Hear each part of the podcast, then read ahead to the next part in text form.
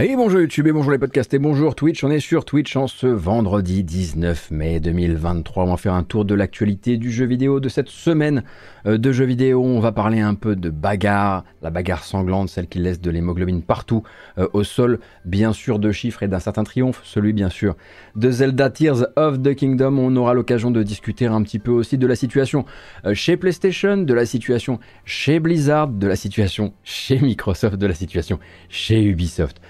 Ouh, ça va être pas mal, mais il y aura quand même des bandes annonces à la fin. Hein. Euh, normalement, j'aurais quasiment pas à en couper pour des raisons de copyright YouTube cette fois-ci. Si vous nous regardez sur YouTube, rappelle qu'il existe donc un chapitrage qui vous permet de choisir un peu les sujets que vous avez envie de voir abordés avec moi. Bien sûr, on va commencer par une bande annonce car on a la, possibilité d'avoir une petite surprise euh, ce coup-ci. Petite surprise, sauf si bien sûr vous suivez euh, l'actualité du jeu vidéo à la lettre. Je parlais de bagarre et je parlais de bagarre qui saigne, qui suinte même un petit peu. Euh, on va parler de Mortal Kombat 12 Non.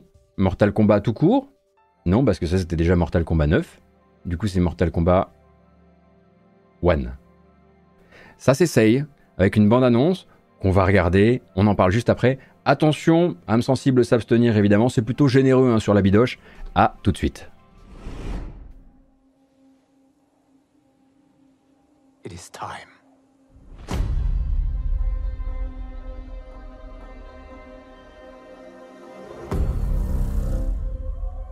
Time to wake up. To a new reality. To a blank canvas that I have painted in with warmth and peace. In my new era, the choice is yours. Whether to live in quiet serenity or bloody strife.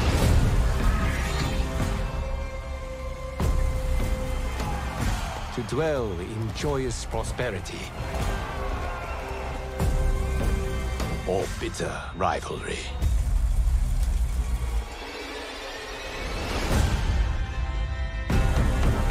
You can face each other as sworn enemies or united as brothers. A storm is brewing. And soon you will discover that even in this new era, one constant remains.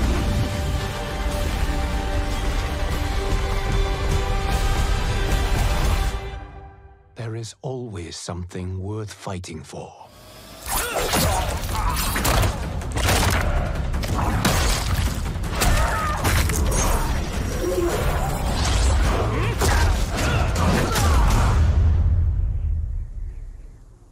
Have chosen to defy peace. Then you have chosen war with a god.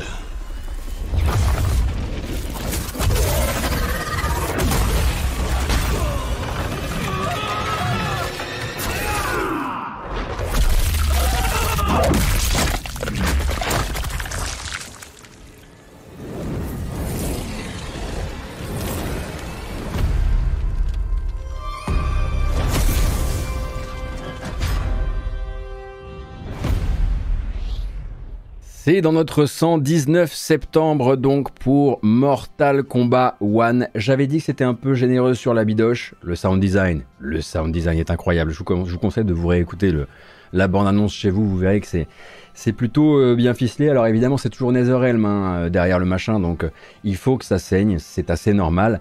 Et donc teasing officiellement terminé pour NetherRealm et pour la série Mortal Kombat. En fait, c'est Mortal, Kombat 12, mais comme je le disais déjà, il y avait eu un reboot, hein, Mortal Kombat 9 en, l'occurrence, euh, et donc ils ont décidé de l'appeler Mortal Kombat 1. Euh, on verra comment ça se passe pour eux, notamment au niveau du SEO. D'autres l'ont fait, ils n'ont pas eu tant de problèmes que ça, et puis aujourd'hui, on va quand même parler d'un jeu qui s'appelle Lord, Lords of the Fallen, avec un S à Lords, qui est la suite de Lord of the Fallen. Donc ces temps-ci, les gens aiment bien titiller Google. Euh, c'est donc bel et bien un reboot hein, euh, qui, comme je le disais, est annoncé pour le 19 septembre prochain sur console de salon, sur PC et même sur Switch, si tout se passe bien, bien sûr, via un portage euh, co-développé d'ailleurs par Saber Interactive. Et c'est un reboot à plus d'un titre, donc narratif d'abord, puisque dans Mortal Kombat 1, il va, enfin en gros, il va exister dans son propre univers. Vous avez vu que les personnages existaient en double, euh, avec donc de nouvelles divinités. Liu Kang est ici le dieu du feu, et autour de lui des personnages assez traditionnels de la série hein, que vous avez pu voir. Alors Kung Lao, Kitana, Milana, Scorpion, Sub-Zero bien sûr, Johnny Cage également, euh, mais aussi en fait un reboot euh, du côté du gameplay. Et ça c'est un petit peu ce que la bande-annonce essaie d'attacher au lore du jeu, bon qui a pas l'air d'être non plus absolument passionnant. Euh, donc le principe de combattant caméo avec un K combattant et un K, un caméo bien sûr. C'est des personnages de soutien que vous allez pouvoir venir piocher dans une liste de variantes des personnages euh, principaux. En gros, imaginez Sub-Zero pouvoir invoquer euh, Scorpion euh, au combat, mais ce ne sera pas le vrai Scorpion, ce sera une version alternative qui est à la fois différente en jeu mais aussi différente en esprit, vu qu'à la base les personnages sont des ennemis mortels. C'est un genre de multivers grosso modo, hein, tout le monde s'y met. Et on l'a vu dans la bande-annonce, donc vous pouvez euh, vous affronter comme des ennemis mortels ou eh faire face, euh, faire un front commun euh, comme des frères. Et donc voilà donc pour ce qui va changer au niveau du gameplay de ce Mortal Kombat 1, avec rollback netcode directement prévu pour la sortie, crossplay en revanche et cross progression qui sont promis eux, mais pour plus tard. Et enfin, dernier détail pour la modique somme de 120 euros vous accéderez au premier palier d'édition collector où il y a plein de bonus, mais qui donne également accès à une skin Jean-Claude Van Damme pour Johnny Cage. Et non, ne touchez pas à votre téléviseur. On est bien en 2023, ça fonctionne encore. Euh, et il me semble qu'il y aura a priori hein, euh, d'autres, d'autres guests à attendre. L'une des rumeurs actuelles qui revient souvent, ce serait la présence potentielle de Homelander de The Boys euh, dans le jeu. Ça, c'est encore à euh, confirmer. Voilà donc pour Mortal Kombat 1, comme je le disais, 19 euh, septembre. Et eh bien comme je le disais dans le sommaire, on peut aussi parler un petit peu du succès absolument délirant du lancement de Zelda Tears of the Kingdom. Alors, après les bruits de couloir hein, du lancement record euh, sur le marché physique britannique, par exemple, qui est souvent regardé comme l'un des autres, l'un des premiers tubes à essai du succès d'un jeu, le vrai chiffre massu est tombé. Il est tombé directement depuis euh, les cieux, hein, en l'occurrence, hein, puisque c'est Nintendo qui s'est fait un plaisir d'annoncer une nouvelle quand même qui est assez rare. The Legends of Zelda, The Legend of Zelda, pardon, Tears of the Kingdom réalise un lancement absolument titanesque. Il a vendu dans le monde et en l'espace de seulement 3 jours ouvrés plus de 10 millions d'exemplaires, devenant l'autre meilleur lancement de l'histoire de Nintendo ex avec Pokémon Écarlate et Violet, qui étaient avant ça les tenants du titre. Et vraiment, ça se, c'est au coude à coude. Hein. Et puis, il y a des choses un petit peu qu'il faut regarder. Voilà, si vous n'êtes pas familier des chiffres, il faut savoir que les deux séries sont pas du tout habituées à faire jeu égal sur leur lancement. Et la performance n'en est, est, que plus incroyable euh, pour Tears of the Kingdom que lui n'est pas un jeu de Noël, contrairement à Pokémon Écarlate et Violet. Et le plus souvent, les Pokémon sont quand même plutôt des jeux euh, de fin d'année. Là, on est sur une sortie en mai. Donc, Rapporté au reste de la série, Tears of the Kingdom n'aura eu besoin en fait que de 3 jours pour devenir le deuxième meilleur, enfin la, deuxième meilleure vente de tous les Zelda euh, euh, compris, pardon, euh, derrière un Breath of the Wild qui a dépassé durant toute sa ligne de vie les 30 millions de copies depuis sa sortie en 2017. Donc ça veut dire que Tears of the Kingdom n'aura eu besoin que de 3 jours pour faire un tiers des ventes actuelles de son prédécesseur, un chiffre que son prédécesseur, Breath of the Wild justement, avait mis un an à atteindre. Le succès est absolument fulgurant, bien sûr il s'est hissé hein, sur les épaules de Breath of the Wild pour en arriver là, mais c'est absolument monstrueux, c'est gargantuesque, c'est quasiment du jamais vu. Maintenant si on ramène ça, hein, si on ramène ce succès au marché du jeu vidéo dans son ensemble, ça devient encore plus euh, délirant. En Europe, le nouveau Zelda et justement avec Pokémon euh, Violet Écarlate, déjà le plus gros lancement d'un jeu exclusif, toute machine et toute génération confondue. C'est un mastodonte au Japon également, il fait 2,2 millions de copies euh, en 3 jours, contre 238 000 pour Breath of the Wild lors de son lancement, où les gens n'étaient pas forcément sûrs encore de cette formule euh, monde ouvert. Mais le Japon valide également, en tout cas valide avec son porte-monnaie. Euh, et donc le plus gros lancement d'un jeu Nintendo pour les États-Unis également, avec 4 millions de ventes rien que là-bas, 4 millions sur 10 rien qu'aux États-Unis, il hein, faut, se représenter un peu le truc. Et évidemment un moteur de vente fort pour la Switch, euh, puisqu'elle est redevenue la console la plus vendue aux États-Unis sur le mois d'avril il y a de grandes chances qu'elle le soit aussi sur le mois de mai. Pour ça, il faudra attendre les chiffres du mois de mai. Même comparé à certains cadors du multiplateforme récent, Zelda fait par exemple beaucoup mieux que Hogwarts Legacy, qui lui-même avait déjà cassé pas mal de records, qui s'était vendu lui en début d'année à 12 millions d'exemplaires en deux semaines de temps. Et l'an dernier, Elden Ring avait atteint très vite les 10 millions, euh, mais il lui avait quand même fallu deux semaines. Là, on parle de faire ça en trois jours et sur une seule machine. Des trois machines principales, bien sûr. Je parlais tout à l'heure du fait qu'on allait eh bien, visiter un petit peu PlayStation et la situation des studios PlayStation, mais avant ça, tout de même, eh ben, faut placer une date sur le calendrier. Hein. Je commençais moi à trépigner un petit peu d'impatience parce que l'air de rien, bah ouais, euh, j'ai un non 3 à préparer euh, quand même. Et la rumeur était bel et bien vraie, Sony PlayStation a décidé de nous gratifier très bientôt, non pas d'une émission State of Play de 20 à 40 minutes, mais d'un PlayStation Showcase son modèle de grosse conférence euh, concentrée sur les grosses annonces et les promesses euh, du catalogue euh, first party pour les prochaines années. En revanche, quand je dis très bientôt, j'entends par là que Sony n'attendra même pas le mois de juin et le coup d'envoi officiel du Summer Game Fest. Rendez-vous est, est, donc donné mercredi qui vient, le 24 mai à 22h, heure française pendant que je serai euh, chez Arte en train d'enregistrer Jour de Play. Donc il y a de grandes chances que je ne puisse pas vous proposer un commentaire malheureusement de cette conférence que j'attends pourtant de pied ferme. Bref, on sera alors parti pour plus d'une heure euh, d'annonces dédiées à la PS5 et au PSVR 2 et forcément un focus un peu plus fort sur les prochains projets des studios internes de PlayStation. Et enfin, quelque part, enfin quoi, hein, parce que euh, on les a vus, hein, ça fait un bout de temps qu'on sent PlayStation euh, fourbir ses armes, miser un maximum de sa communication à coup de state of play sur les jeux des autres, et on sentait bien qu'à un moment c'était pour tirer toutes ces requêtes dans l'une de ces conférences dont la marque avait pu avoir le secret euh, par les années passées. C'est le moment de placer sur le calendrier euh, les équivalents pour le futur de ce qu'ont pu être pour, euh, les, pour les, joueurs PlayStation, God of War Ragnarok, Horizon Forbidden West ou Gran Turismo 7 pour parler de la dernière génération de jeux first party. Sachant que certains jeux feront quasiment figure hein, de passage euh, obligé, et notamment Spider-Man 2, qui reconfirmait il y a encore pas si longtemps euh, son ambition de sortir à l'automne 2023. Euh, du coup, peut-être qu'Insomniac en profitera aussi pour donner des nouvelles d'un autre jeu qui s'était montré assez discret jusqu'ici. Eh bien, c'est leur fameux Marvel's Wolverine qui avait été justement teasé lors du dernier PlayStation Showcase. C'était déjà il y a deux ans, c'était en 2021. Et accessoirement, on imagine que certains des très nombreux jeux-services espérés par Sony dans leur catalogue d'ici 2026 montreront peut-être le bout de leur nez en espérant peut-être bien sûr qu'ils ne viennent pas trop étouffé hein.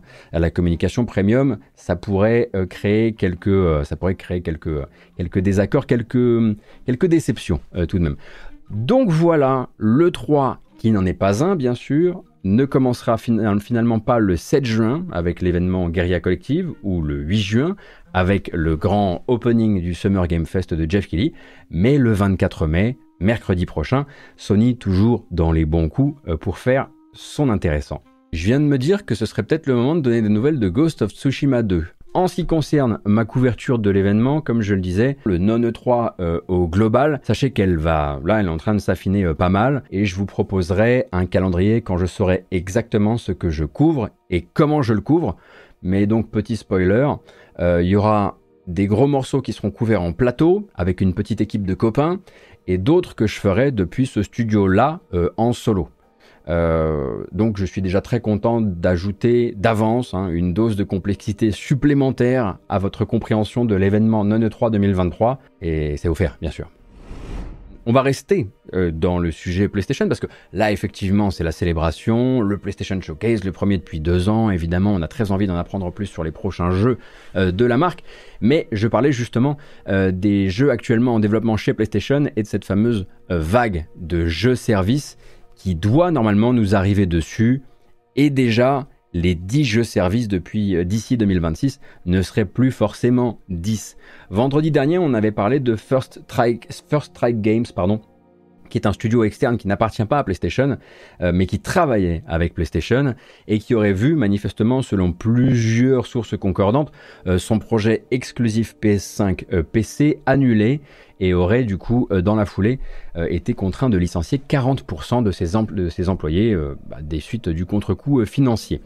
Quelques jours plus tard, le constat avait l'air de s'alourdir avec le cas Deviation Games. Je ne sais pas si vous remettez le studio Deviation Games, donc c'est des anciens de Call of Duty, qui étaient venus d'ailleurs chez Jeff Keighley avec juste le logo de leur boîte, euh, dire qu'ils avaient euh, monté euh, la structure et en gros combien ils étaient excités de plancher sur un nouveau projet de jeu d'action, bien sûr. Ce même studio qu'on avait vu perdre son cofondateur Jason Blundell, c'était un ex Treyarch et c'était début de non c'était fin de l'année dernière septembre 2022 un truc comme ça. Et donc le, cofondateur du studio qui se barrait euh, avant même la sortie du premier jeu du studio. On sait maintenant par plusieurs sources journalistiques et des mises à jour euh, LinkedIn que le studio a licencié des dizaines d'employés récemment.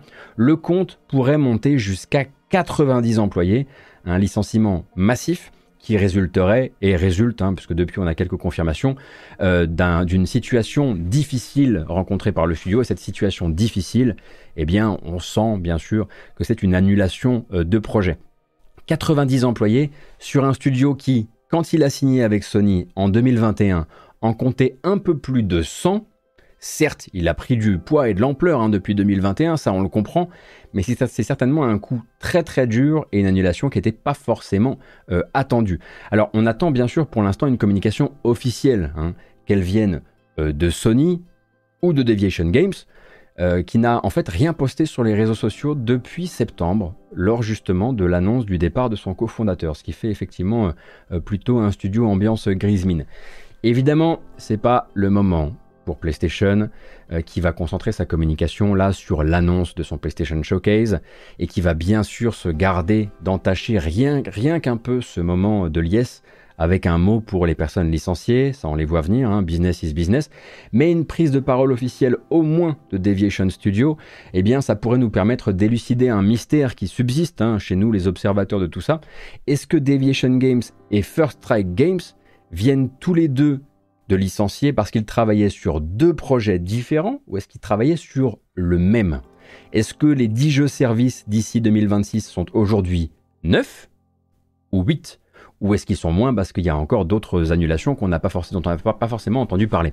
Ensuite, évidemment, on pourra euh, se poser la question du bien fondé de cette communication de Sony parce que les annulations de jeux, ça fait partie intégrante des cycles de l'industrie, bien malheureusement. C'est pas toujours un marqueur de mauvaise gestion éditoriale. Hein.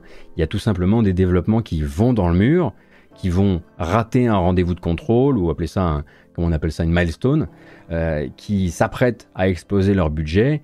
C'est pas une situation euh, rare dans l'industrie du jeu vidéo.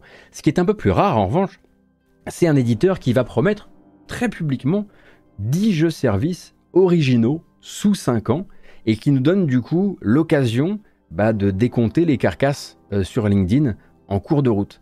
Ça, c'est quand même un petit peu plus atypique.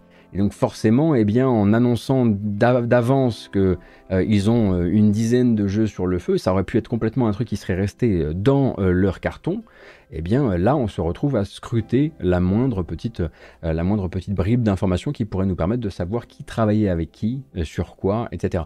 Mais en tout cas, pour Deviation Games, qui était clairement en lead sur un FPS, donc par des anciens de Call of Duty, pour le compte des PlayStation et une envie de faire du jeu service, ça c'est absolument certain, le jeu est clairement annulé. Et ça raccroche un petit peu avec ce qu'on se disait euh, la semaine dernière quand je parlais du fait que euh, bah, on a euh, voilà, PlayStation qui vient de fermer, qui vient de fermer aussi le petit studio californien Pixel Opus qui avait fait Concrete Genie et que grosso modo on, on sentait que Media Molecule allait très probablement se retrouver à peut-être se tourner vers quelque chose d'un petit peu plus stable, d'un petit peu moins inventif, d'un petit peu moins atypique, on va dire, que Dreams.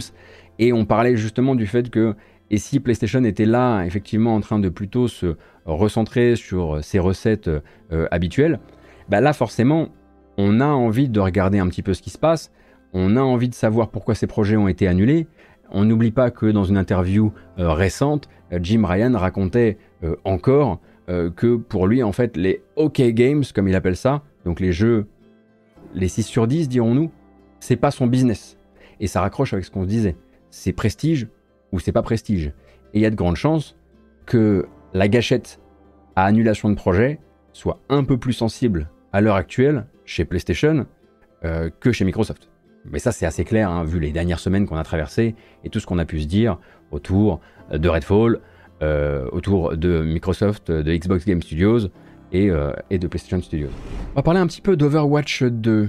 La situation publique de Blizzard était déjà assez compliquée. Et là, je parle pas des affaires, hein, parce que les affaires, les procès, les machins, il n'y a qu'une partie du public qui s'en soucie. Mais la réputation, bien sûr, de Blizzard en tant que développeur, je veux dire. Et pourtant, bah, le studio se retrouve dans une passe encore moins enviable euh, depuis euh, quelques jours. La raison est assez simple et assez compréhensible. Le projet Overwatch 2 continue de perdre en légitimité et c'est même offert cette semaine un petit fumet désagréable qui rappelle un peu celui de Warcraft 3 Reforged, euh, donc avec l'annonce de l'abandon, on va dire de 95, allez 90% de ses plans en matière de jeux PVE, c'est-à-dire de jeux coopératifs scénarisés. Le problème, euh, c'est que le PVE, c'est précisément ce qui devait à la base, différencier Overwatch 2 de son prédécesseur. C'est ce qui justifiait qu'on vienne plaquer un 2 là-dessus, et c'était ce qui justifiait aussi le fait qu'on ne, qu'on ne vienne pas simplement implémenter du nouveau contenu dans le premier jeu. C'est ce qu'avait brandi Blizzard comme étendard depuis le début, c'est ce qui figurait encore très solidement sur la feuille de route d'Overwatch 2 il y a quelques jours, quelques semaines, et c'est ce qui avait justifié l'arrêt des travaux sur le premier et forcé de fait la migration des joueurs vers un second jeu, lui, maintenu et régulièrement mis à jour. Et au final, ce PVE n'arrivera pas ou quasiment pas. Alors, qu'est-ce qui n'arrivera pas du coup? Ce mode de jeu PVE auquel euh, ils avaient pensé, les Hero Missions, le, mode de jeu PVE euh, au long cours, euh, donc de la progression de personnages, des arbres de compétences, une très forte rejouabilité avec des modificateurs de missions, etc., etc. Bref, un espèce de jeu solo complet au sein, enfin solo coopératif complet au sein d'Overwatch. Ça, c'était la promesse de départ. Et après un peu de communication hyper confuse hein, de la part de Blizzard ces derniers jours, on comprend cependant qu'une euh, partie du boulot qui avait déjà été abattu sera recyclée dans une, euh, attention, on va mettre des très gros guillemets, dans une campagne PVE qui consistera euh, à distribuer au compte-goutte des missions uniques scénarisées, mais sans toute la progression autour et sans objectif de rejouabilité euh, derrière. Un peu comme les missions événementielles du premier, les missions euh, archives, je crois que c'était comme ça hein, qu'on disait les archive missions ou un truc du genre. Mais en fait, c'est difficile de retomber sur ses pattes dès qu'on dit on va rajouter un truc, un peu comme ce qu'on avait mis dans le premier. Ah bah oui, mais non, mais c'est du coup, c'est ce qu'on attendait de vous à la base. Enfin, c'est ce que la, communauté attendait de vous. C'est que vous rajoutez des trucs qui n'existaient pas sous une forme ou sous une autre déjà euh, dans le premier. Et la raison, évidemment, euh, évoquée, vous la voyez un peu venir, c'est l'inadéquation entre l'ampleur de la tâche et la dimension de l'équipe Overwatch au sein de Blizzard. On nous explique en gros euh, que l'équipe a déjà les bras chargés avec le seul maintien de l'offre live d'Overwatch et on les comprend. Le fait de proposer continuellement du contenu PVP, en gros, euh, sur un jeu qui est déjà en mouvement, qui est déjà lancé, etc., ça vous occupe tout un studio et c'est plutôt ça, ça a plutôt un effet trou noir. Plus on va lui donner, plus il va y avoir de gens disponibles, plus on va essayer d'en faire rentrer de ce, fameux contenu pour garder les gens captifs, parce que c'est bien ce qu'on fait avec les jeux live, quoi. Et forcément, si vous avez euh, suivi le dossier, bah ça coince euh, côté direction du projet, puisque les deux pans du jeu, le PVP d'un côté et le PVE de l'autre, étaient d'abord supposés sortir d'un bloc justement pour que Blizzard ne soit pas aspiré dans ce maelstrom du live service et qu'ils aient euh, forcément euh, bah, le temps de préparer tout ça avant que le jeu qui existe, qui soit lancé, ne vienne phagocyter le temps et les ressources disponibles. Mais Activision a évidemment décidé de jouer tout ça très différemment, de partir sur une sortie live accès anticipé, avec promesse euh, d'ajouter l'élément différenciant le PVE plus tard. Et donc c'est foutu et a foutu les équipes de Blizzard dans cette situation en sachant très bien ce qui allait arriver. Et ça c'est la partie émergée de l'iceberg, hein, parce que J'imagine qu'il faut aussi potentiellement compter avec d'autres manœuvres en interne qu'on connaît un peu moins et qu'on apprendra très probablement aux alentours, au, détour euh, d'un article de Jason Schreier dans les temps à venir. Peut-être aussi que l'équipe a pu être redimensionnée en interne, selon la hype qu'avait su ou pas générer le lancement en accès anticipé d'Overwatch 2. Euh, peut-être que d'autres projets comme le nouveau jeu de survie de Blizzard, qui est encore lui très très loin, ou tout simplement Diablo 4, qui là euh, fait route vers sa sortie, euh, sont venus euh, capter des ressources. En tout cas, c'est une défaite de plus qui va venir peser, une fois de plus, sur les équipes de Blizzard, alors qu'elle est à 100% à imputer au management d'Activision Blizzard, qui maintenant, et eh bien évidemment, met ses équipes un petit peu dans cette sauce-là et les met face à un jeu qui, en se lançant en accès anticipé, sans avoir son élément différenciant vis à -vis du premier jeu, eh bien, n'a pas forcément peut-être réussi à capter l'attention qu'il voudrait, donc il faut vite produire du contenu, et plus on essaie de produire du contenu vite, plus j'imagine, moins il arrive vite au final, et cette boule de neige, boule de neige là, bah, ils sont déjà piégés dedans. quoi.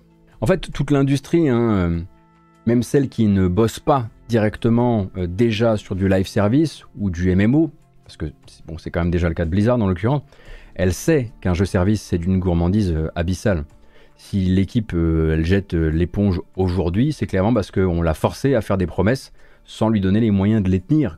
C'est, un peu, catastrophique. En fait, je me demande vraiment ce qui va advenir de cette équipe maintenant au sein de Blizzard. Je suis pas spécialiste de Blizzard, hein, très honnêtement. Euh, mais maintenant qu'Overwatch a perdu le truc, la promesse qu'il était encore capable de secouer, même de manière lointaine, sous le nez des joueurs pour justifier cette transition d'un jeu vers l'autre, qu'est-ce qu'il lui reste? Et qu'est-ce qui reste à l'équipe et qu'est-ce qu'on va demander maintenant à l'équipe pour essayer de faire relever le nez au jeu et de retourner capturer des joueurs? Parce qu'en fait, c'est un soulagement bien sûr de pouvoir enfin dire écoutez, on n'arrivera pas à le faire ce PVE, même s'ils doivent beaucoup en souffrir en interne, mais on va pas les laisser enterrer Overwatch 2 pour, autant quoi. Ils risquent de rentrer, comme beaucoup d'autres, dans les limbes de euh, euh, oui, mais les gens sont déjà ailleurs, oui, mais toi tu vas continuer à bosser là-dessus. C'est le retour de la BlizzCon. Cette fois, c'est promis. Hein, euh, pour la première fois depuis 2019, hein, l'événement annuel de Blizzard revient en présence. En plus, bien sûr, de l'habituel euh, stream événement. Ce sera les 3 et 4 novembre au Convention Center d'Anaheim en Californie. Alors, c'est un événement durant lequel on imagine justement que Overwatch 2 ne sera du coup pas oublié. Hein. Ils, viendront, probablement essayer de chercher de nouveaux leviers de légitimité euh, auprès du public, très probablement refaire des promesses encore. Et puis, on imagine bien sûr que les régionaux de l'étape, World of Warcraft et Hearthstone seront certainement de la partie. Et Diablo 4 sera très probablement euh, servira très probablement en fait de, gigantesque signal du retour au succès hein, de Blizzard parce que euh, spoiler, hein, ça va certainement se vendre comme des petits pains cette petite affaire. En 2012, il y a près de 10 ans, Diablo 3 avait vendu 3,5 millions de copies jour 1 et 6,3 millions de copies sur sa première semaine. Euh, depuis, il y a 10 ans qui sont écoulés. Il y a beaucoup plus de joueurs. Les bêtas de Diablo 4 ont connu une hype certaine. Son développement n'a pas la même réputation de chahut sur quasiment une décennie. Tous les ingrédients sont là pour un démarrage qui fera la grande fierté de l'entreprise, de Bobby Kotick, de Mike Ibarra, de tout le monde. Et puis on peut s'attendre aussi bien sûr à ce que Blizzard commence à teaser euh, ce fameux euh, nouveau jeu de survie sur lequel ils ont l'air de tant miser pour l'avenir. Pour rappel, ils avaient plusieurs prototypes de jeux en interne et c'était un peu un battle royale de prototypes. Celui qui a survécu parce que c'était le meilleur, le plus inventif et le plus Blizzard, quoi que ça veuille dire, c'est celui-là. Reste maintenant à savoir dans quel contexte aura lieu cette convention euh, où, est-ce qu'on en sera des casseroles d'Activision et de Blizzard, des enquêtes, des procès? Quelle nouvelle idée farfelue euh, va imaginer d'ici là Blizzard pour se fâcher avec une partie de sa communauté? Où en sera le projet de rachat hein, de, de, Activision par Microsoft aussi? Où on en sera de la scène e-sport et même quelque part de la politique internationale? Autant de choses qui peuvent pas mal changer le visage d'une BlizzCon et ça, si vous avez suivi les éditions 2018 et 2019, vous le savez déjà très bien. Terrain extrêmement glissant où le Blizzard moderne a une fâcheuse tendance à, bah, glisser du coup. De manière naturelle, on va passer, enfin, de manière naturelle, c'est devenu naturel avec le temps. Euh, que voulez-vous que je vous dise? On va passer de chez Activision Blizzard à chez euh, Microsoft en commençant par un petit tour des prochains jeux du Game Pass. Donc les jeux à sortir sur la deuxième quinzaine de mai. Et on a plutôt euh, du beau monde, si je ne dis pas de bêtises. On est sur une bonne livraison tout de même. Alors FIFA 23, euh, console et PC le 16 mai dans le Game Pass. Eastern Exorcist que je ne connais pas, euh, lui le 18 mai. Euh, Ghostler le 18 mai. On arrive sur le fameux le très attendu et on espère qu'on va pas se faire trop mal avec nos attentes sur Planet of Lana qui arrive sur les Game Pass console et PC le 23 mai. C'était la promesse. Hein. le jeu arrive en jour 1. On le rappelle donc un platformer cinématique avec un petit personnage qui accompagne un gamin dans ses aventures. Et puis sur tout ça, euh, la musique du compositeur de The Last Guardian, ça devrait bien se passer, au moins d'un point de vue artistique, ça c'est certain. Cassette Beasts également, donc un Pokémon-like, manifestement très salué euh, dans, euh, dans sa créativité, dans sa musique également, qui arrive sur le Game Pass console le 25 mai. Massive Chalice, que je connais assez peu. Railway Empire 2, bon bah ça vous connaissez un petit peu le truc, en tout cas vous connaissez bien la série, si c'est votre truc, parce qu'on est quand même sur du jeu de niche. Et une garantie absolue, si c'est pas encore fait, et que vous avez le Game Pass, profitez-en pour faire Chicory qui arrive euh, le 30 mai. Chicory A Colorful Tale qui est une merveilleuse aventure euh, à laquelle je pense euh, encore très souvent et très fort avec beaucoup d'émotion.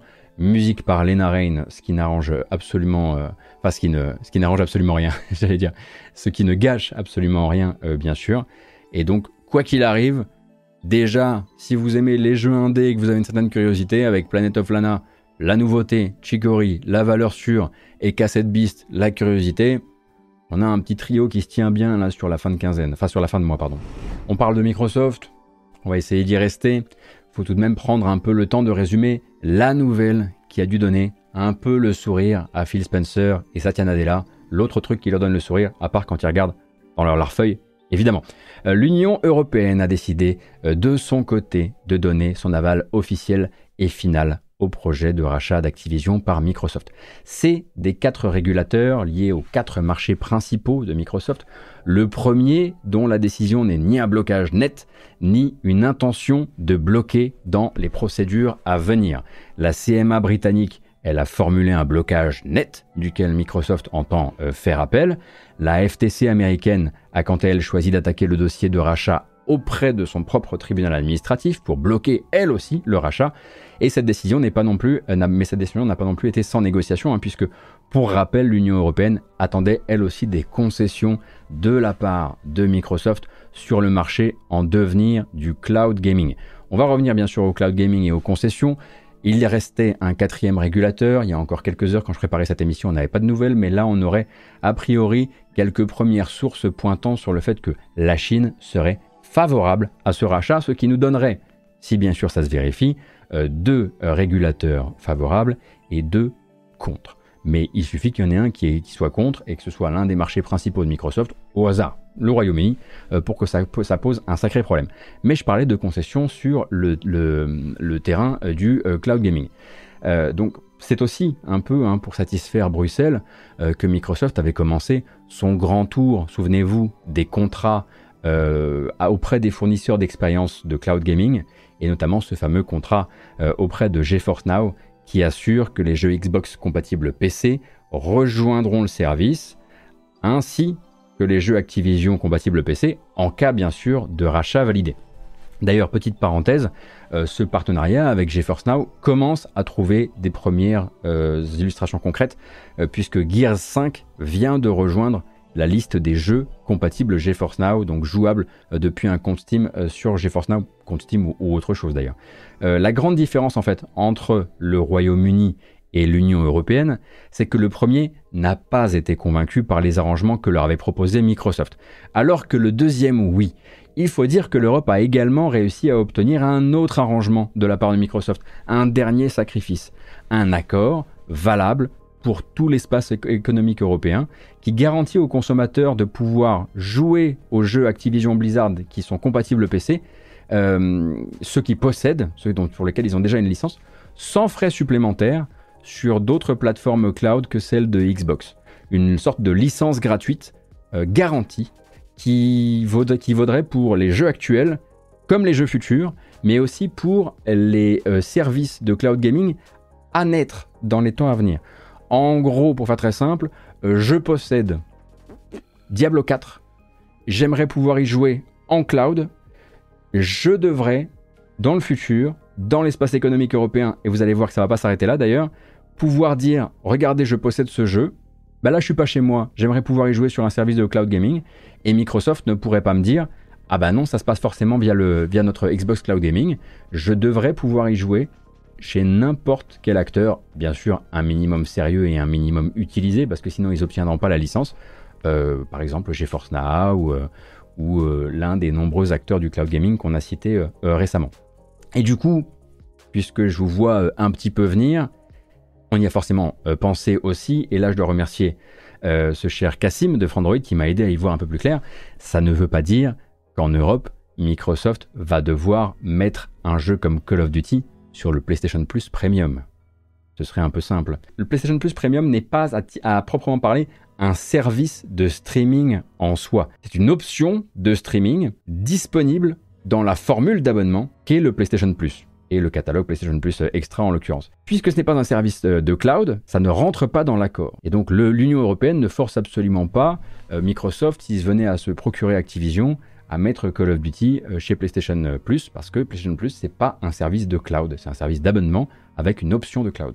Et donc avec toutes ces concessions là, l'Union européenne elle a accepté de donner sa bénédiction donc au rachat et c'est une victoire euh, qui pourra profiter à tout le monde au final puisque Microsoft, ça on en avait parlé d'ailleurs avec une entrevue qu'on avait eue avec Cassim il y a quelques temps, Microsoft est plutôt du genre à se mettre en conformité avec une décision territoriale sur tous les autres territoires, à la fois pour des raisons de simplicité, mais aussi parce que ça ne permet de, euh, ne pas inviter d'autres régulateurs un peu plus tard, euh, des régulateurs locaux, euh, à venir leur demander pourquoi c'est comme ça là-bas et pas ici. Du coup, ben, dans la foulée, Brad Smith a confirmé que ça allait s'appliquer partout, cette histoire de licence gratuite sur les plateformes cloud pour les jeux Activision Blizzard que vous posséderiez à l'avenir c'est extrêmement. Euh, voilà, c'est même pas tous les jeux Xbox, hein, bien sûr. C'est les jeux Activision Blizzard à venir, et puis on sait un petit peu auxquels euh, ils pensent à ce moment-là.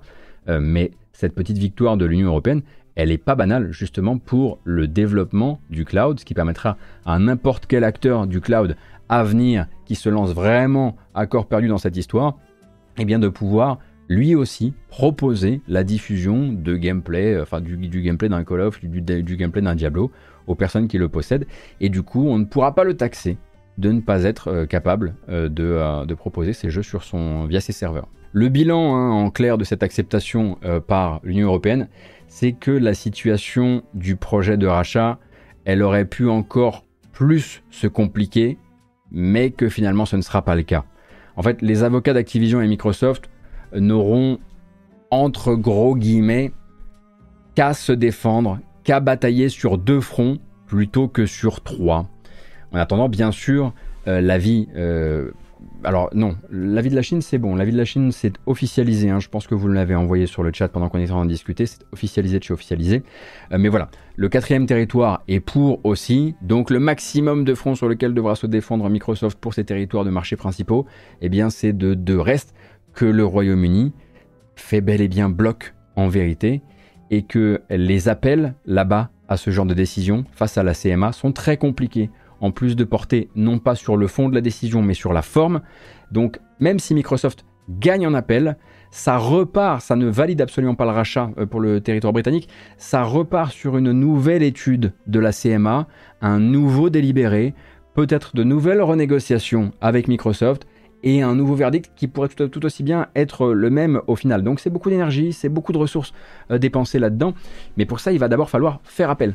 Et pour l'instant Microsoft a dit qu'il faisait appel, mais ils n'ont pour l'instant on n'a pas de documents qui disent euh, qu'ils font appel. Et la date butoir pour Microsoft, eh bien c'est mercredi, c'est mercredi prochain. Ironiquement, c'est le jour du PlayStation Showcase. Donc d'ici mercredi, on devrait quand même avoir l'information d'un appel officiellement déposé par Microsoft Activision pour euh, eh euh, faire réviser cette décision de la CMA.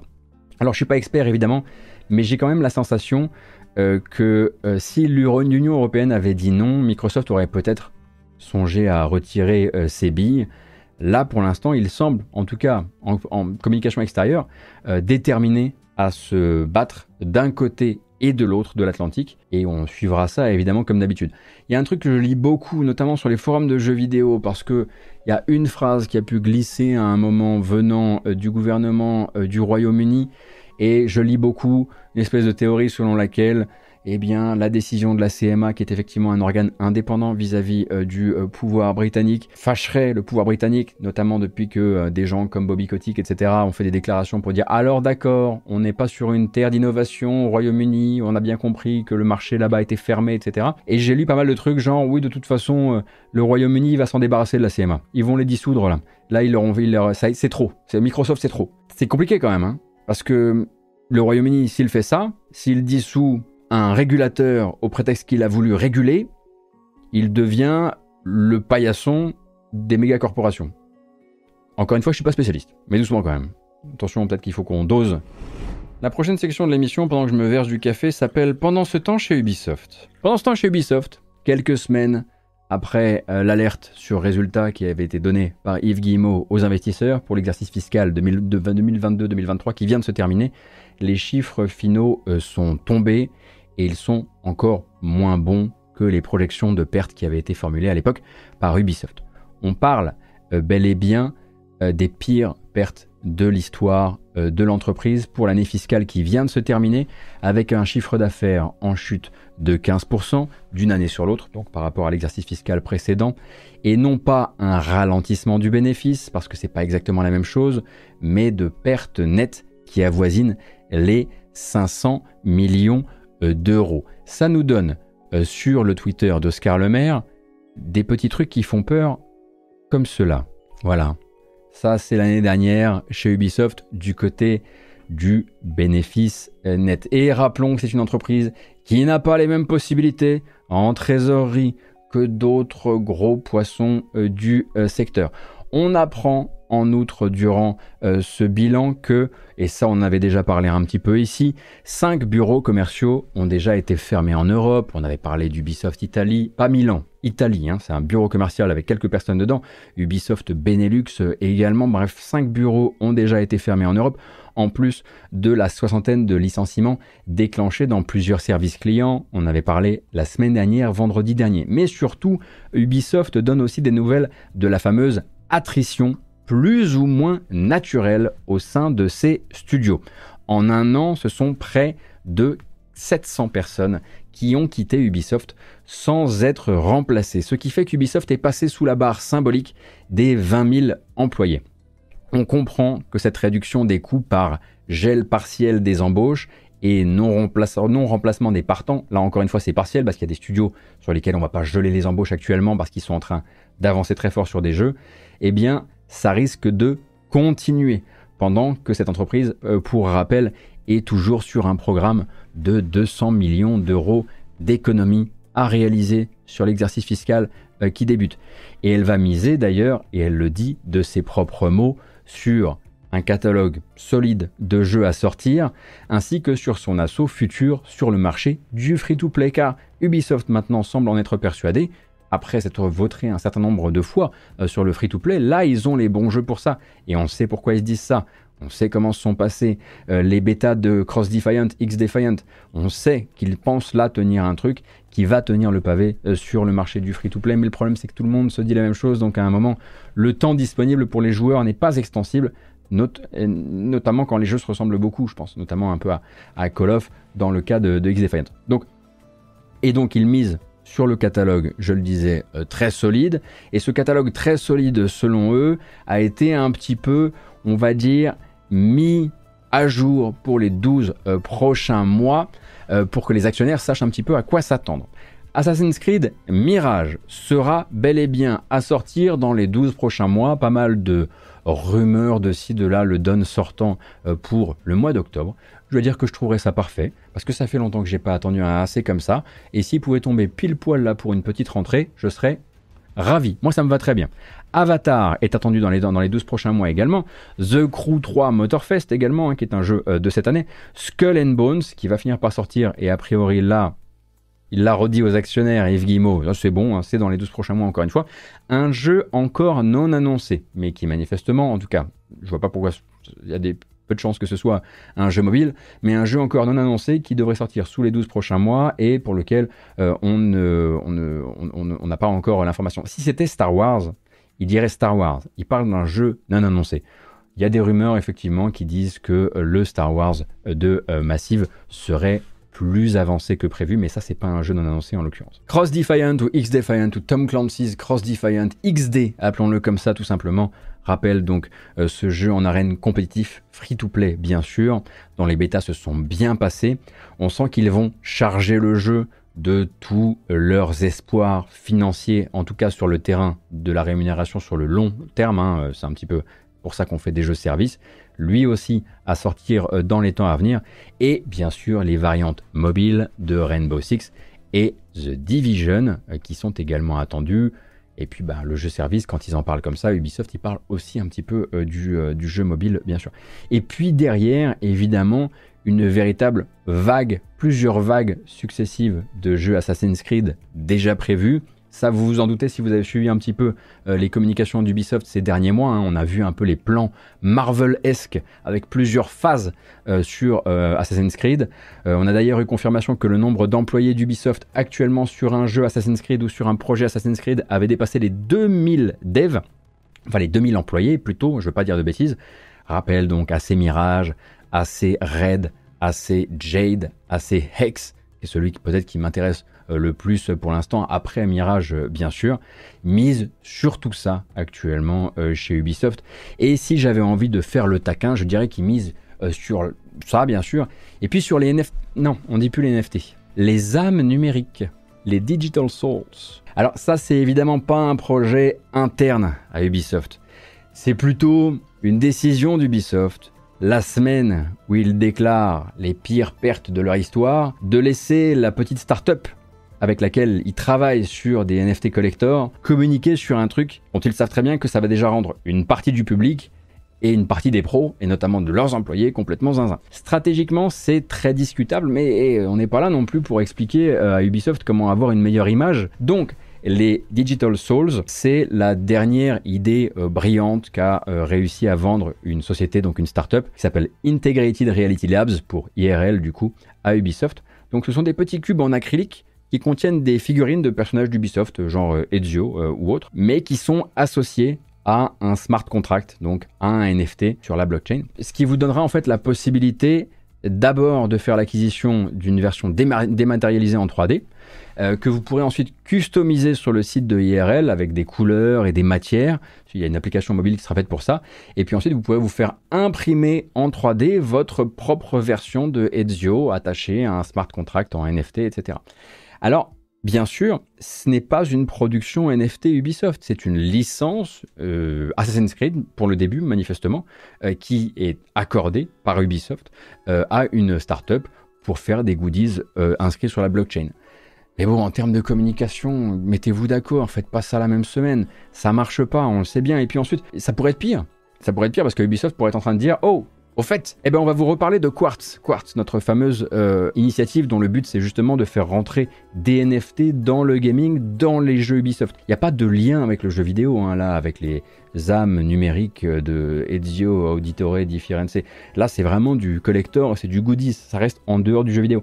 Et pour l'instant, pas de lien à faire avec le jeu vidéo. Et de toute façon, Ubisoft avait dit, hein, à propos de Ubisoft Quartz, qui était leur envie de mettre des NFT effectivement dans leur jeu, qui puissent avoir telle valeur dans tel jeu et telle valeur dans, l'autre, enfin, vouloir dire telle chose dans un jeu et telle chose euh, dans l'autre, ils avaient dit qu'ils redonneraient des nouvelles de l'intégration de ces NFT dans leur jeu, dans leur jeu grand public. Parce que sinon, il y a, dans le Ubilab, il y a d'autres jeux beaucoup moins grand public qui en font déjà utilisation, mais qui donneraient à nouveau des nouvelles euh, quand ils auront trouvé la bonne utilité et la bonne place pour que ça, existe dans les jeux. Quoi.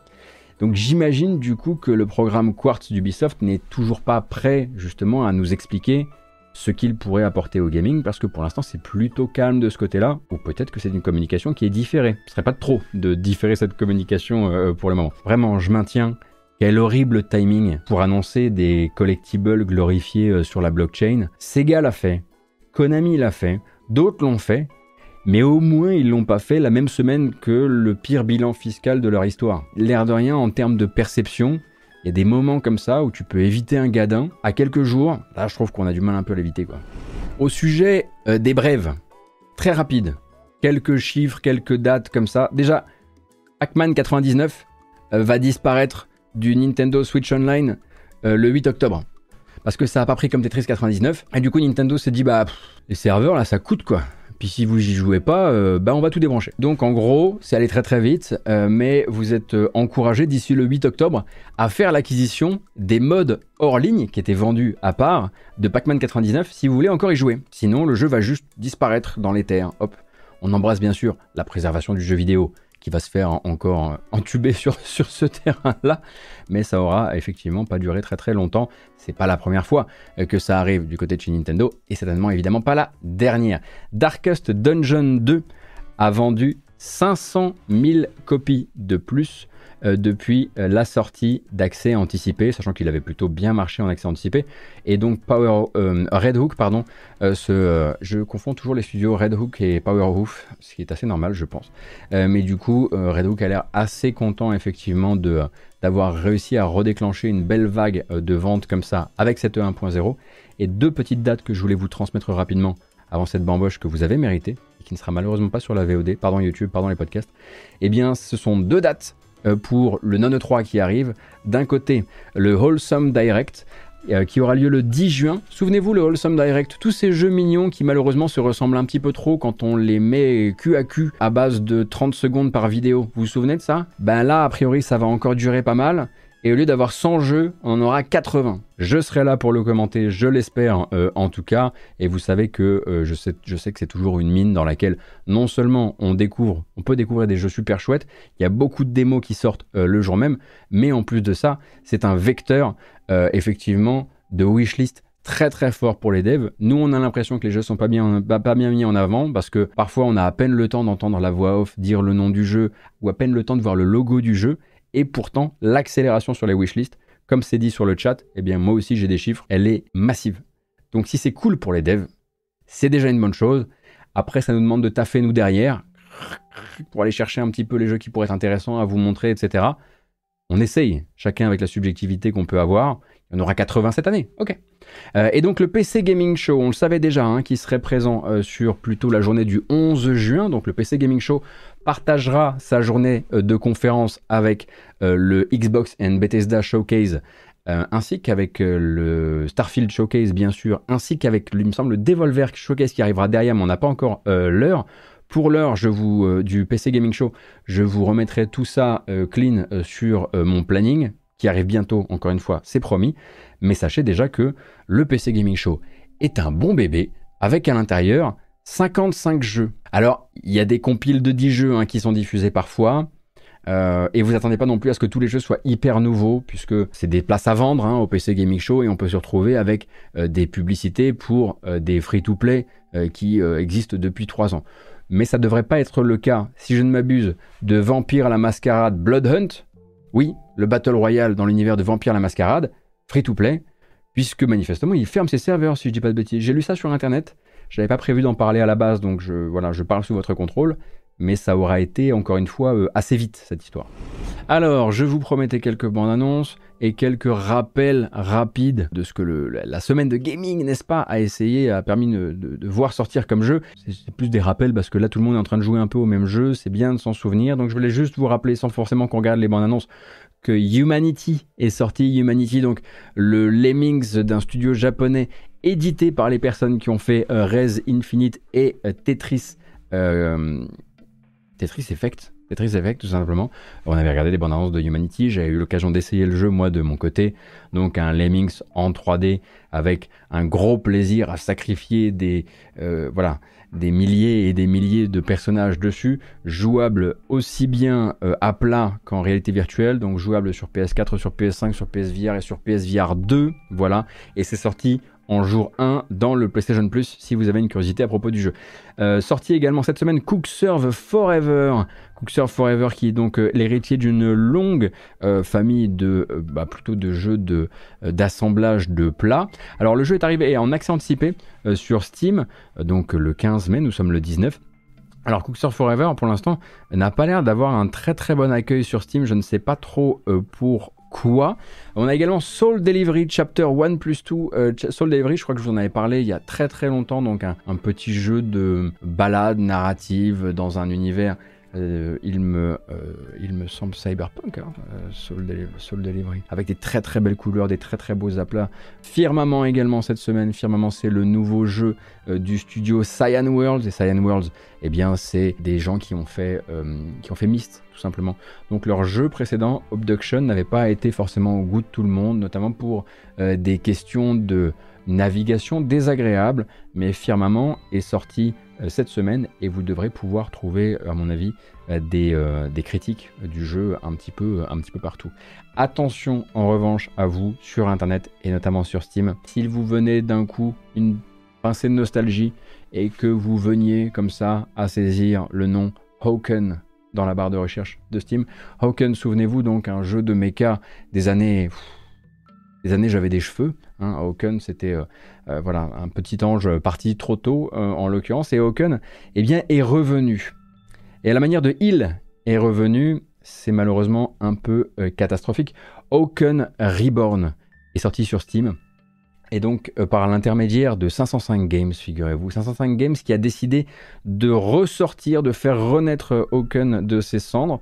505 euh, Games qu'on connaît pour plutôt euh, des, succès hein, ces temps-ci, hein, pour rappel toujours affilié à la licence Control, en, entre autres choses, mais également voilà, l'éditeur qui nous a donné Crime Boss Rocky City cette année. Et il semble que ce soit catastrophique Hawken Reborn, aussi bien sur la direction artistique euh, que euh, sur le design des missions, euh, que sur le gameplay, qu'on ne retrouve absolument pas, a priori, la patte de Hawken. Je vous laisserai regarder des vidéos de, du, Hawken l'original si ça vous intéresse. C'était un sacré morceau à l'époque, avec une DA quand même assez inoubliable. Et là, a priori, le projet, c'est vraiment cheap, ascendant cheap de partout, jusqu'à la narration du jeu, qui vous est servi grâce à des illustrations générées par IA. Voilà.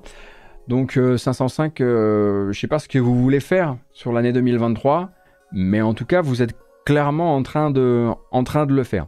En revanche, pour rester sur une note un peu plus positive sur ce qui est déjà sorti, eh bien on a l'Aisara Summit Kingdom dont j'avais déjà parlé ici, qui est un city builder à flanc de montagne, donc un city builder de, de village tibétain à flanc de montagne qu'on surveille depuis longtemps. Et ce jeu-là en fait a sorti une démo. Moi je n'ai pas encore pu l'essayer. J'en ai parlé un petit peu sur le Discord, j'ai vu des gens l'essayer, j'ai vu un petit peu de tout sur les retours à propos de l'Aisara Summit Kingdom. Merci beaucoup Ibris pour les liens sur le chat, ça fait hyper plaisir. Euh, et euh, j'ai vu des gens dire que c'était pas assez pour eux, que c'était pas, c'était plutôt une déception. J'ai vu des gens qui ont vraiment accroché pour, lesquels le jeu est parti en wishlist. Ça s'essaye. En tout cas, la bande-annonce était plutôt très très jolie. J'ai très très hâte de le lancer moi-même.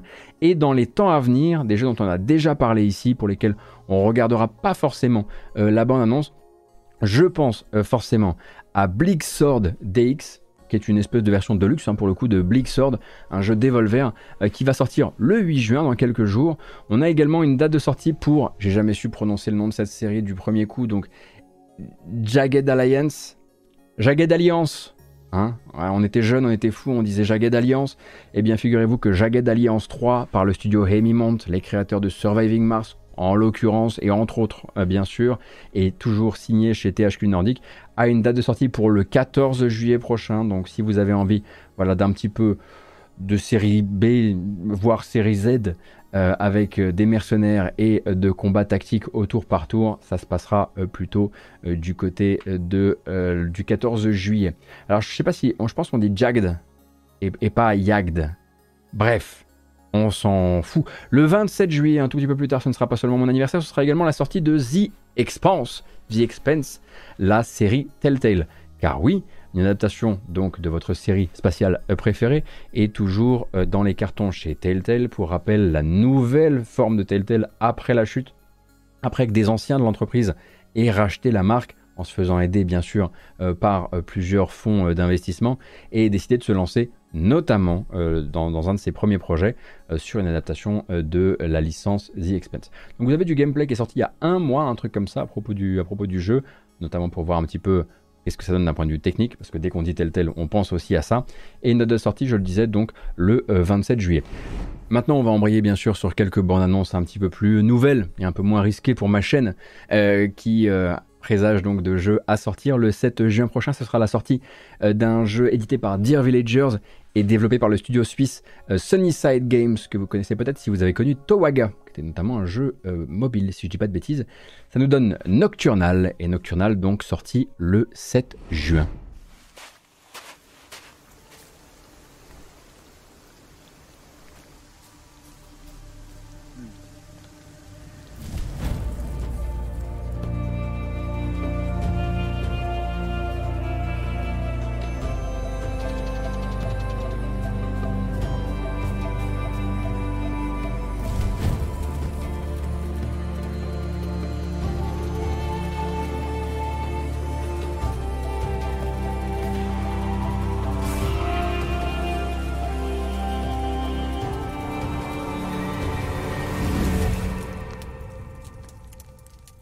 C'est un peu léger bien sûr comme bande-annonce, mais vous avez plusieurs autres gameplays qui avaient été dévoilés pour Nocturnal avant ça. Hein. Il fait partie des nombreux jeux qui ont été montrés durant l'AG French Direct. Alors je suis absolument navré parce que j'aurais bien voulu vous le streamer l'AG French Direct, mais vraiment je n'étais pas en capacité de le faire. C'est notamment là-bas hein, que vous avez peut-être, euh, vous aurez l'occasion, je vous conseille de regarder la vidéo parce qu'elle n'est pas très stream-génique, euh, mais on a eu des nouvelles des développeurs de Fortales, hein, Alchemy, euh, qui ont donc dévoilé un truc que certains proches du dossier connaissaient un peu déjà, mais en gros, leur prochain projet est un projet euh, développé euh, vite pour être commercialisé vite et à un prix effectivement qui permette bah, aussi une stabilité financière aux au studios. Enfin, c'est très souvent ce que font les studios qui se lancent dans un, bah, dans un Vampire Survivors-like, mais vu que c'est Alchemy, bah, ils vont pas juste faire ça. Ils le disent eux-mêmes. Oui, on a commencé ça comme un Vampire Survivors-like, mais on a fini par faire exactement ce qu'on fait d'habitude, mélanger euh, des jeux euh, les uns avec les autres. Ça donne la bande-annonce de Anne Ankou, A-N plus loin Ankou, A-N-K-O-U. Euh, et Anne Ankou, eh bien, c'est un Vampire Survivors-like celtique en Bretagne avec du crafting, si je dis pas de bêtises, et de la survie. Tout ça à grande vitesse en jouant. Euh, et donc, euh, hâte, bien sûr, d'essayer de, la démo qui est disponible. Parce que euh, sur l'AG French Direct, vous avez eu beaucoup de jeux qui ont directement sorti une démo. Donc, si vous avez envie de découvrir plein de nouvelles choses, eh bien, vous cherchez la page Steam de l'AG French Direct. Et je pense que vous aurez déjà un week-end bien, bien chargé. on continue avec plusieurs jeux qui sont à sortir là dans des dates extrêmement lointaines, ou en tout cas pas annoncées toujours. le prochain arrive en 2024. C'est développé par un studio d'animation qui s'appelle Exit, Exit 73 Studios et c'est financé par Humble Games. Ça s'appelle Hashtag Blood. Et Hashtag Blood, bah il a une gueule pour lui. Ça, je dis pas.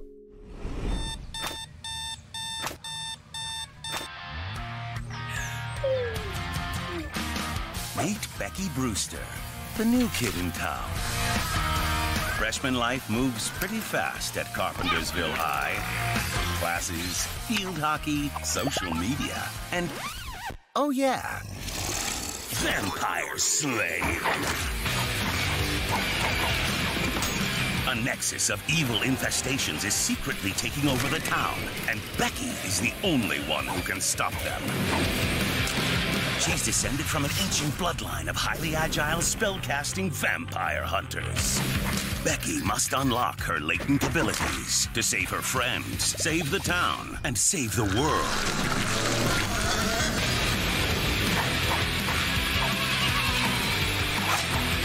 So grab your garlic and sharpen your pencils because there will be blood. Hashtag blood. Hashtag Blood, donc qui arrivera en 2024. Clairement, c'est Buffy euh, contre les vampires, ambiance Cartoon Network. Et c'était suffisamment dans mon allée pour que je vous propose au moins de regarder la bande-annonce. Pour les autres qui arrivent, eh bien, on n'aura pas de date de sortie pour le moment. Il va falloir les mettre dans notre wishlist et attendre patiemment. Et on va commencer avec Blackfinger Jet, qui est développé par un studio qui s'appelle le Kohachi Studio. Et il s'agit d'un run and gun avec de la gueule. Encore une fois, un jeu avec de la gueule, donc ça fait un run and gueule. Bref, tais-toi Gauthier.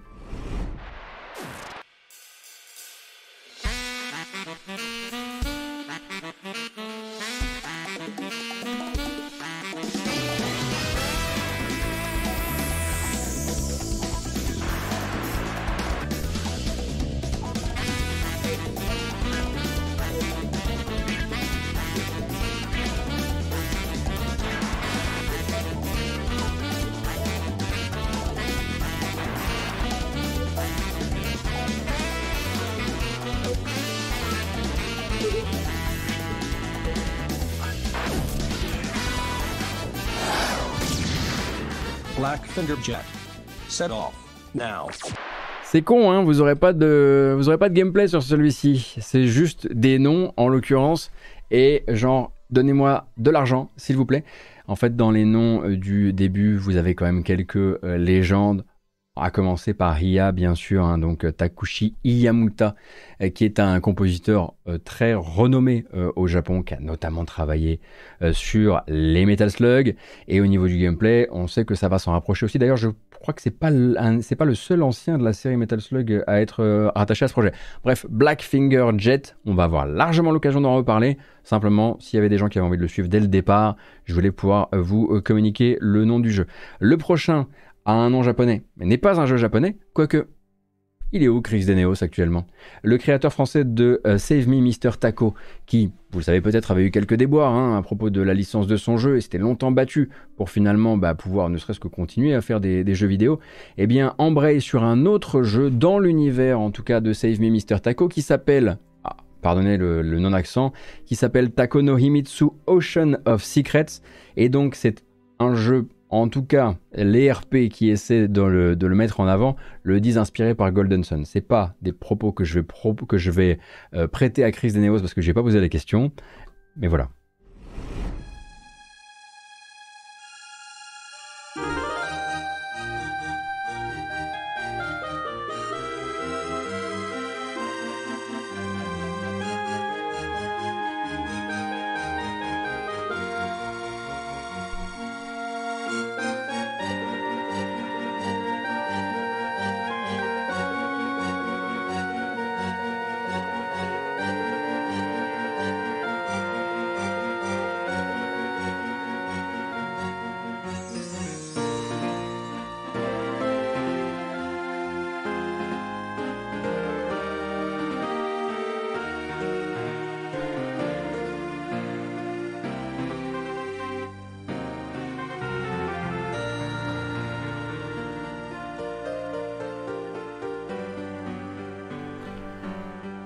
Ça vient chercher un petit peu euh, du soutien hein, sur Kickstarter pour Tako no Himitsu. Comme vous pouvez le voir, Chris Denos continue un petit peu hein, sur les jeux à euh, contraintes techniques puisque bon bah effectivement bon bah, si vous si vous avez joué à Save Me, Save Mr Taco euh, vous voyez un peu l'histoire. Et puis bah celui-ci est un petit peu plus tourné sur un délire GBA et on va rester sur les développeurs français ou en tout cas francophones non français en fait, euh, avec le studio français euh, Piece of Cake. Et Piece of Cake que vous avez peut-être découvert avec Hacktag, un jeu qu'on avait mis en avant sur Gamecult, on avait essayé parce qu'on trouvait vraiment bien son, son principe de euh, braquage avec un gameplay asymétrique entre deux personnages.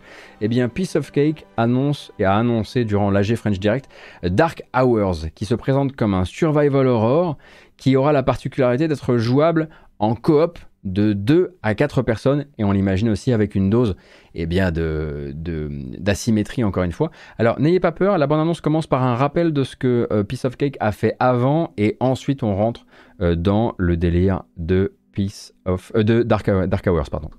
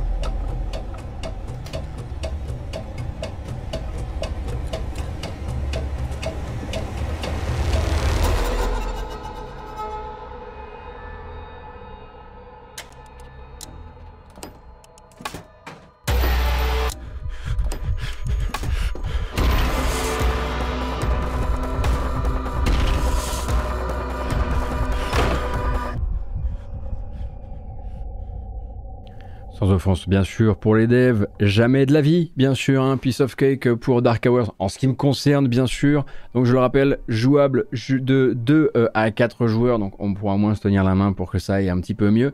Et il faut témoigner de l'affection à un jeu qui a pas peur de faire une bonne annonce où un personnage essoufflé, c'est l'effet sonore de James Bond dans euh, GoldenEye 64. Quand il prend des balles et qu'il fait. Et ça, ça m'a, projeté directement bah, à une époque, encore une fois, où j'avais des cheveux. Bref, je parle beaucoup de ça aujourd'hui. Hmm. Euh, on va s'arrêter là. Voilà, c'était la dernière bande-annonce que je voulais vous montrer aujourd'hui. Évidemment, cette vidéo s'en va sur YouTube, hein, ça j'avais prévu euh, de, le, rappeler. Euh, je vous souhaite du coup un excellent week-end. J'espère qu'il sera rempli de plein de choix de jeux, que ce soit Zelda ou que ce soit l'une des, des nombreuses démos disponibles via la, la G-French Direct ou alors Humanity ou Cook Surf Forever ou Soul Delivery ou Firmament ou la démo de l'Aisara Summit Kingdom que, que, Hawken Reborn ne vous tombe pas dessus, on aura déjà euh, un petit peu remporté la bataille pour cette semaine. Rendez-vous la semaine prochaine, bien sûr, euh, pour du gaming, évidemment, et, euh, pour discuter, probablement streamer un petit peu plus, je l'espère, streamer un petit peu plus de, de jeux indés en cours de semaine, et puis peut-être vous parler des jeux sur lesquels je peux intervenir un peu en avance et auxquels j'ai pu essayer, que j'ai pu essayer un petit peu en avance. Voilà, c'est parti